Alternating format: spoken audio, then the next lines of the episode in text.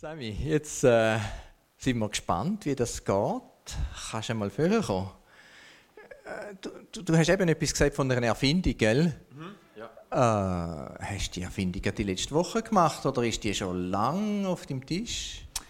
Ähm, sie ist schon lange äh, um, aber ich musste sie ein bisschen anpassen. Aber es ist eigentlich etwas Altes, etwas Altes? das ich wieder erfunden habe. Okay. Okay, ja, das, ist, das sind die besten Erfindungen. Ha? Re revamped. Rebranding, genau. Rebranding. ich würde gerne beten für dich. Unbedingt. Himmlischer Vater, ich danke dir, dass du im Semi lebst, dass du durch ihn redest. Ich bitte dich jetzt für uns, dass wir wirklich hören auf das, was du uns persönlich zu sagen hast. Danke, dass du schon lange auf uns gewartet hast und dass du bereit bist, so mit uns Zeit zu verbringen. Ich bitte auch für den Semi, dass ihm einfach die Leichtigkeit ist, sich auszudrücken. Amen. Amen. Danke vielmals, Walter. Ja, der Walter hat schon gesagt, ich bin zum Erfinder geworden. Und das ist für mich äh, nicht selbstverständlich, weil äh, ich habe zwei linke Hänge normalerweise. Also es hat schon einen Grund, warum ich meine Elektrikerlehre abbrechen musste. Aber jetzt habe ich wieder mal gefühlt, der Daniel Düsentrieb und habe etwas konstruiert. Ähm, aber Vielleicht kennt ihr die Sendungen im Fernsehen, wo so junge Erfinder von Investoren versuchen, Geld zu bekommen. Oder? Und man darf nicht einfach sofort zeigen, was man hat. Man muss zuerst das Problem darstellen. Oder? Man muss ja wie sagen, eine Lösung für irgendein Alltagsproblem gefunden. Auch wenn man nur irgendein Biomüsli Riegel verkaufen Und genau so wollte ich mit euch zuerst über das Problem, das mir überhaupt hat, zum Erfinder werden reden. Und das Problem heisst äh, Selbstgerechtigkeit. Ich bin nachschauen für andere Wörter. Wir können Selbstgerechtigkeit hier Schönfärberei, Scheinheiligkeit, Heuchelei oder Doppelzüngigkeit nennen.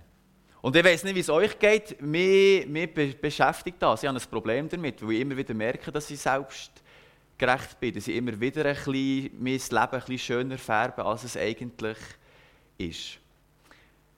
Wenn du jetzt denkst, das betrifft dich gar nicht, dann bist du sehr wahrscheinlich selber auch davon betroffen, wahrscheinlich sogar besonders stark. Aber Leute, uns doch schnell äh, einen Schnelltest machen. Kein Corona-Schnelltest, sondern ein Selbstgerechtigkeits-Selbsttest. Was denkst du, wenn du am Autofahren bist und, und vor dir macht der Fahrer irgendeinen Fehler, irgendwie vergessen zu blinken im Kreis ein bisschen schnell gefahren. Was löst es bei dir aus?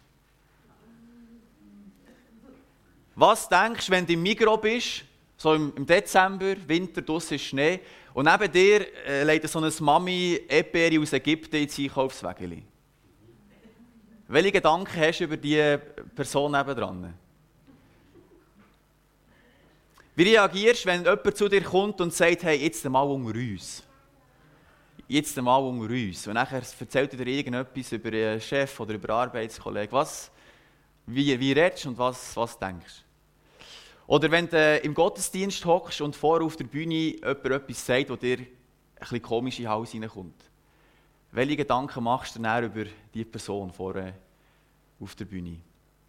Ich glaube, ihr merkt, oder ich hoffe, dass bei allen der, äh, der Schnelltest ein bisschen negativ ist, zumindest. Und sonst äh, ist die Predigt nichts für euch. Aber mit allen anderen möchte ich in einen Text einsteigen, wo es um Selbstgerechtigkeit geht. Und in der Bibel ist es ein grosses Thema. Und Jesus behandelt das Thema ebenfalls. Und wie so oft, er erzählt eine Geschichte, um ein Thema oder ein Problem darzustellen. Wenn ihr wollt, eure eigene Bibel mitlesen ist es im Lukas 18, Verse 9 bis 14. Vielleicht kannst du mir PowerPoint einblenden. Der kleine Pharisäer in uns. Lukas 18, Vers 9 bis 14. Dort sagt Jesus folgendes. Jesus wandte sich nun an einige, die in falschem Selbstvertrauen meinten, in Gottes Augen gerecht zu sein und die deshalb für die anderen nur Verachtung übrig hatten. Er erzählte ihnen folgendes Beispiel. Zwei Männer gingen zum Tempel hinauf, um zu beten. Der eine war ein Pharisäer und der andere ein Zolleinnehmer. Der Pharisäer stellte sich selbstbewusst hin und betete, Ich danke dir, Gott, dass ich nicht so bin wie die übrigen Menschen. Ich bin kein Räuber, kein Betrüger und kein Ehebrecher und ich bin auch nicht wie jener Zolleinnehmer dort. Ich faste zwei Tage in der Woche und gebe den Zehnten von all meinen Einkünften. Der Zolleinnehmer dagegen blieb in weitem Abstand stehen und wagte nicht einmal aufzublicken. Er schlug sich an die Brust und sagte, Gott, vergib mir sündigem Menschen meine Schuld. Ich sage euch, sagt Jesus, der Zolleinnehmer war in Gottes Augen gerechtfertigt, als er nach Hause ging, der Pharisäer jedoch nicht. Denn jeder, der sich selbst erhöht, wird erniedrigt werden, aber wer sich selbst erniedrigt, wird erhöht werden. Jesus erzählt für seine Problemanalyse eine Geschichte. Und Jesus macht das wie so oft mit zwei Extrembeispielen. Ich warte eigentlich auf den Tag, er wird nie eintreffen, wo man irgendwo in der Wüste so eine Karikaturenband von Jesus Christus findet. Weil die, die Geschichten, die er erzählt, seine Gleichnisse, die könnte man wirklich so eins zu eins in so eine Karikatur umwandeln. Und es würde hervorragend funktionieren. Er schafft mit Extrembeispielen. Und in dieser Geschichte stellt er einen Mann vor, einen Pharisäer, einen von der geistlichen Elite, einen, der angesehen ist im Volk, einer, der sich interessiert, nach dem Willen Gottes zu leben, einer, der sich investiert, dass auch die nächste Generation darf heilig und rein vor Gott leben. Einer, der es im Griff hat. Sagen wir Champions League. Und auf der anderen Seite ein Zolleinnehmer. Einer, der verachtet ist, einer, der tagtäglich, wenn er zur Arbeit geht, eigentlich sich gegen sein eigenes Volk wendet, der sich mit den Römern verbunden hat, um sein eigenes Volk auszuquetschen. Ich meine, wer hat schon gern das Steuerbüro, aber der Zolleinnehmer der geht noch weiter und versucht eigentlich immer etwas für sich abzuzwacken. Und so ist es zur Zeit von Jesus gewesen, dass wenn die Menschen an einen Zöllner gedacht haben, automatisch das Wort Sünder mitgeschwungen hat. Du musst dir mal vorstellen, bei uns in der Kirche gibt es viele Schreiner. Wenn die Job Schreiner oder Lehrer oder KV, wenn es automatisch bei den Menschen zählt, okay, der Job, das muss ganz sicher ein Sünder sein. Das sind die zwei Extreme. Einerseits ein Pharisäer und auf der anderen Seite ein Zöllner. Und jetzt, ist, und jetzt macht das Jesus eben so Hollywood-reif. Jetzt merken wir gleich eine Gemeinsamkeit von beiden Männern. So unterschiedlich wie die beiden Männer sind, der Pharisäer und der Zöllner, Beide wollen Gott begegnen. Beide gehen in den Tempel, machen sich auf und wollen mit Gott in Kontakt kommen. Und jetzt merken wir, dass das Sprichwort, wenn zwei dasselbe tun, ist es nicht das Gleiche, dass sich das bewahrheitet. Im Gebet, ich weiß nicht, ob es auch so geht, im Gebet spürt man doch das Herz von einem Menschen.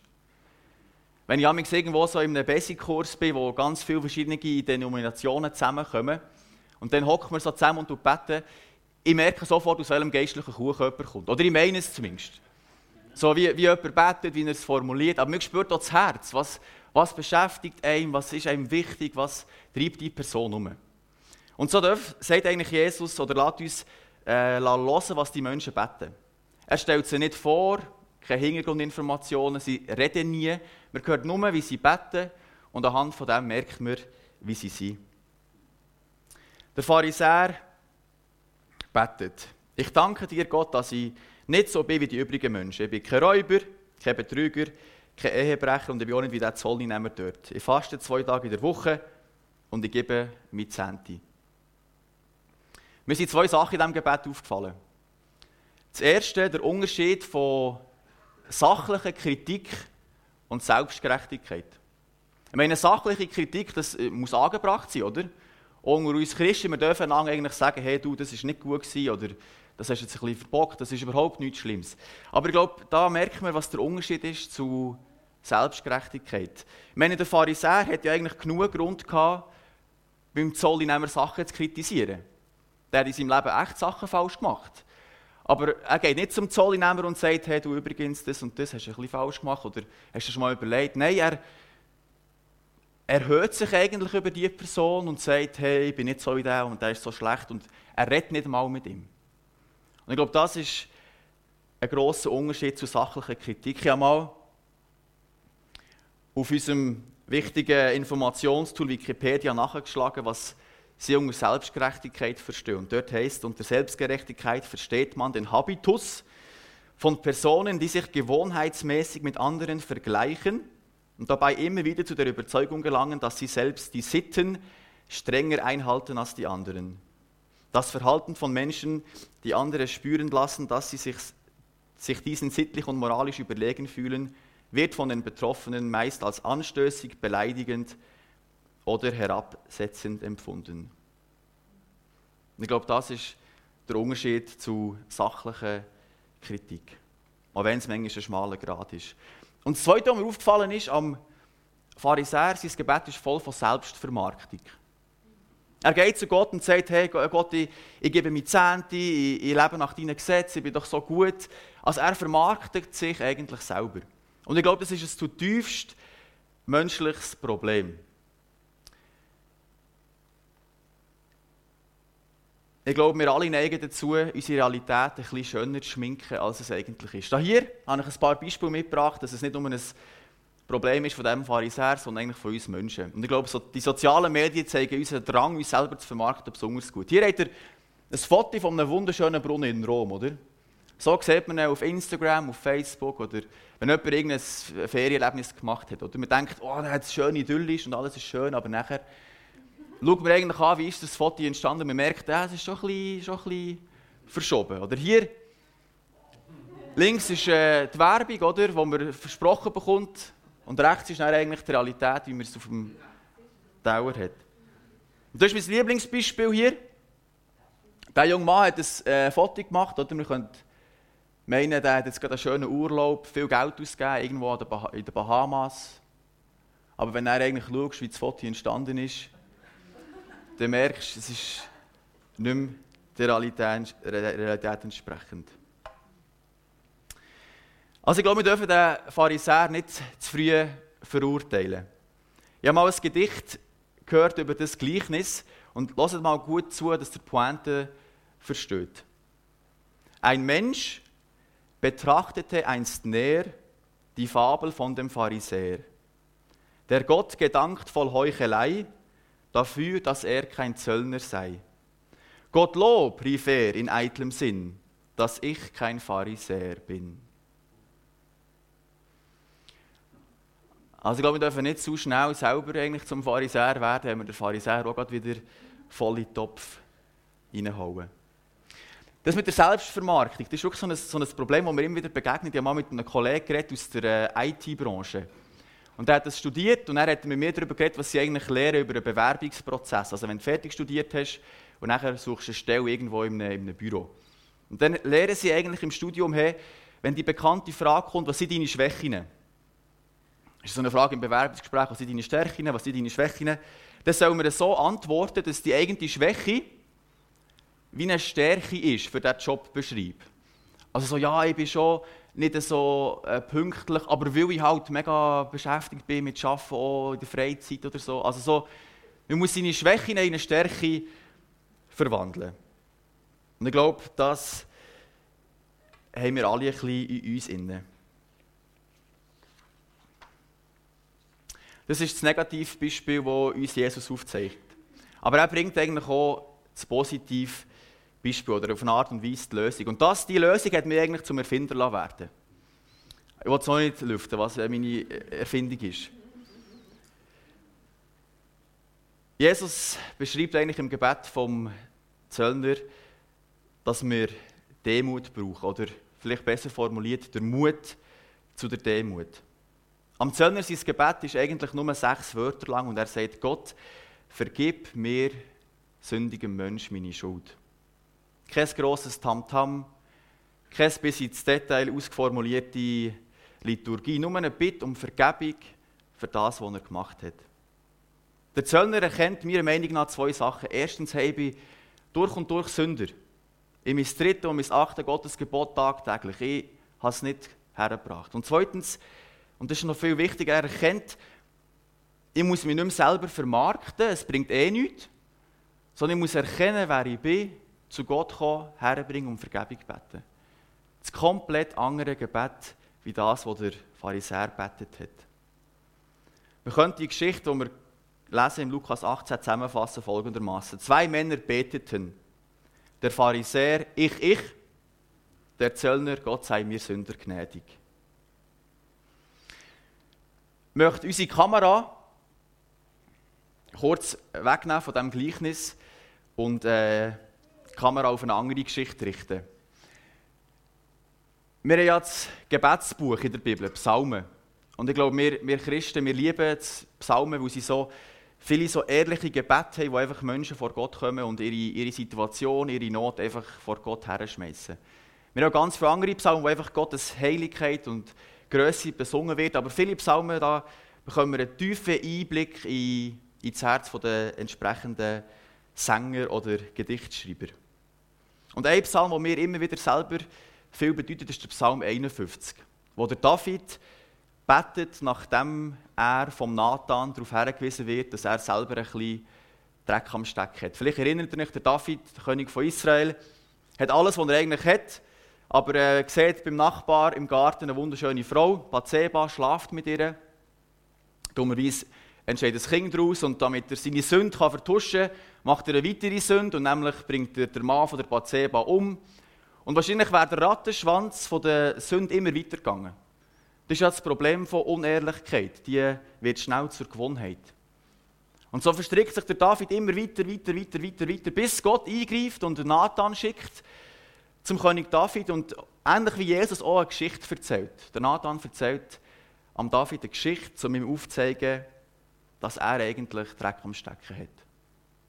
Und jetzt ist der David, wo er vom Nathan darauf hingewiesen wird, dass er selber auch ein Sünder ist, hat er zwei Möglichkeiten. Er könnte den Nathan einfach umbringen. Er könnte sich weiter in Lüge oder in Unehrlichkeit verstricken. Aber der David der macht zum Glück den Weg von der Selbsterkenntnis.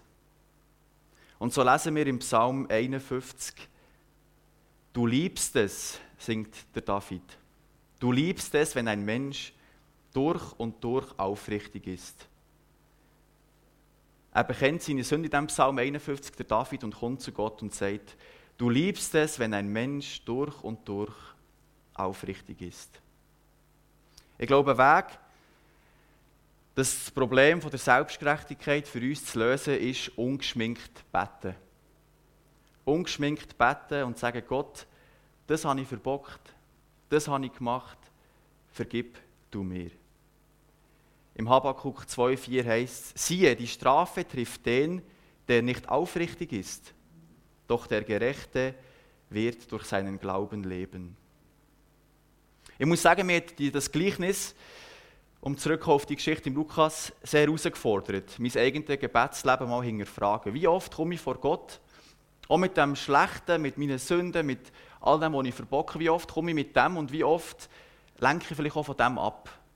Wie oft schaffe ich es bei anderen Menschen, ganz ehrlich der sein, wo ich bin, meine Fehler einzugestehen mich nicht irgendwie hinter einer Maske zu verstecken. Warum ist mir das Thema so wichtig? Ich glaube, es hat einen mega Einfluss auf unser Leben auch als Gemeinde, als Gemeinde hier in Bio.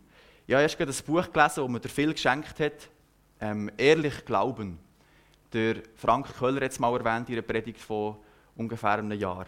Und der hat eigentlich als Pastor, aber auch als ähm, Leiter von vielen christlichen Werken ein Buch darüber geschrieben, mit dem, dem Anliegen, wir sollen unsere Maske ein bisschen mehr ablegen. Und seine Diagnose von, von der Gemeinde, und das ist vielleicht ein bisschen ernüchternd, ist, der Glaube bietet gute Brutbedingungen für oberflächliche Fassadenpflege. Kirchen und Gemeindezentren sind ungewollt und unerwünscht, fast so etwas wie Gewächshäuser für ein Doppelleben. Allerdings ist das keine negative Eigenschaft von Glauben und Kirche allein. Überall, wo hohe Ansprüche auf die allzu menschliche Wirklichkeit treffen, finden wir dieses Problem. Die Neigung zum Bedienen der doppelten Wirklichkeit, zum Verschweigen, Anpassen, Lügen, scheint ein menschliches Grundproblem zu sein. Und nachher schreibt er als, als erster Ansatz, enge Gemeinschaft ist immer ein Kampf um Echtheit und Wahrheit. Gelingt es mir, ich zu sein und zu dem zu stehen, was meine Wirklichkeit ist? Oder mache ich mich passend? Rede ich passend? Verberge ich, was nicht passt? Halte ich fest an Lebenslügen? oder stütze ungute Systeme.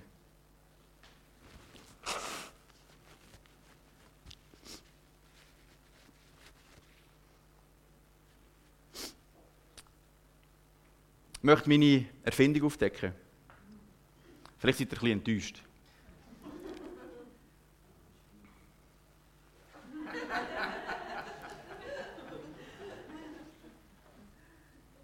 Aber ich glaube, was unsere Gemeinschaft als Christen und auch unser eigenes Leben, unser Gebetsleben mit Gott so fest kann verbessern ist, wenn wir immer wieder ehrlich in den Spiegel schauen. Und man kann ja in den Spiegel schauen, wieder äh, Narzis und ein bisschen eitel werden und sich immer wieder ein bisschen schöner fühlen. Aber man kann auch in den Spiegel schauen und sich immer wieder eingestehen, was man verbockt. Und nicht die Gewissheit haben, aber Gott hat mich gleich gern, Gott vergibt mir, wenn ich ein Seich mache. Und ich glaube, das verändert auch, wenn wir dann miteinander unterwegs sind. Dann können wir mit den Fehlern vom Gegenüber oder mit den Macken, mit den Kanten viel, viel besser umgehen, wenn uns die eigenen Kanten ein bisschen besser bewusst sind. Ich habe bei euch auf, auf die Stuhl so ein Zettel hergelegt. Das ist äh, am Einfluss von meiner Sozialpädagogin daheim geschuldet, dass ich so Sachen unterdessen so gut finde. Ähm, so ein, so ein Tempomat. Momentan ist ja der Benzinpreis relativ hoch. Vielleicht könnt ihr ein bisschen weniger Auto fahren. Aber das ist eine andere Anzeige. Ähm, versucht mal, nicht jetzt gerade, aber oder könnt auch jetzt gerade, versucht daheim mal oder auch nachher das auszufüllen und mit dem vor Gott kommen. Mit dem, wie es euch jetzt in diesem Moment gerade geht. Oder versucht hier vielleicht nach einem Kaffee, wenn ihr den Mut habt, mit anderen Leuten über das zu reden, was ihr hier ausfüllt. Wie es euch im Moment wirklich gerade geht, wie eure Begeisterung ist, euer Optimi Optimismusgetriebe, eure Freundschaftsbatterie. Ein ehrlicher Austausch miteinander. Ich möchte zum Abschluss ein Gedicht vorlesen, das ich finde, das meine Erfindung hervorragend unterstützt. Wir wollen Vergebung, weil wir vergessen wollen. Gott aber vergibt uns, damit wir uns erinnern. Wie sehr er uns beschenkt, indem er uns bedingungslos annimmt. Wie wenig wir uns von den anderen unterscheiden, die wir sonst so leicht verurteilen. Und wie weit unsere Vorstellung von uns selber von der Wirklichkeit entfernt ist. So wird uns unsere Schuld also nicht vergeben, damit wir wieder ganz die Alten sein können, sondern damit wir Gott, den anderen und uns selber neu und anders begegnen. Der Sinn der Vergebung liegt nämlich nicht darin, dass wir wieder besser dastehen, sondern dass wir Gott gegenüber dankbarer, anderen gegenüber barmherziger und uns selbst gegenüber wahrhaftiger werden. Amen. Ich möchte noch beten. Vater im Himmel, du bist ein Gott, wo wir dürfen kommen, wie wir sind, obwohl du so heilig, so gross, so unglaublich bist sagst du, wir dürfen zu dir kommen und um Vergebung bitten und mit all unserem Zerbruch, mit all unseren Ecken und Kanten zu dir kommen und vor dir kommen. Vater, schenke uns immer mehr Ehrlichkeit dir gegenüber, schenke uns immer mehr Ehrlichkeit und Authentizität einander gegenüber. Dass wir lange nicht verurteilen, sondern dass wir lang durchtragen und helfen. Vater, deine Liebe ist so unbegreiflich. Wir wollen aufgehen in der und in den Spiegel schauen und Vergebung immer wieder annehmen. Amen.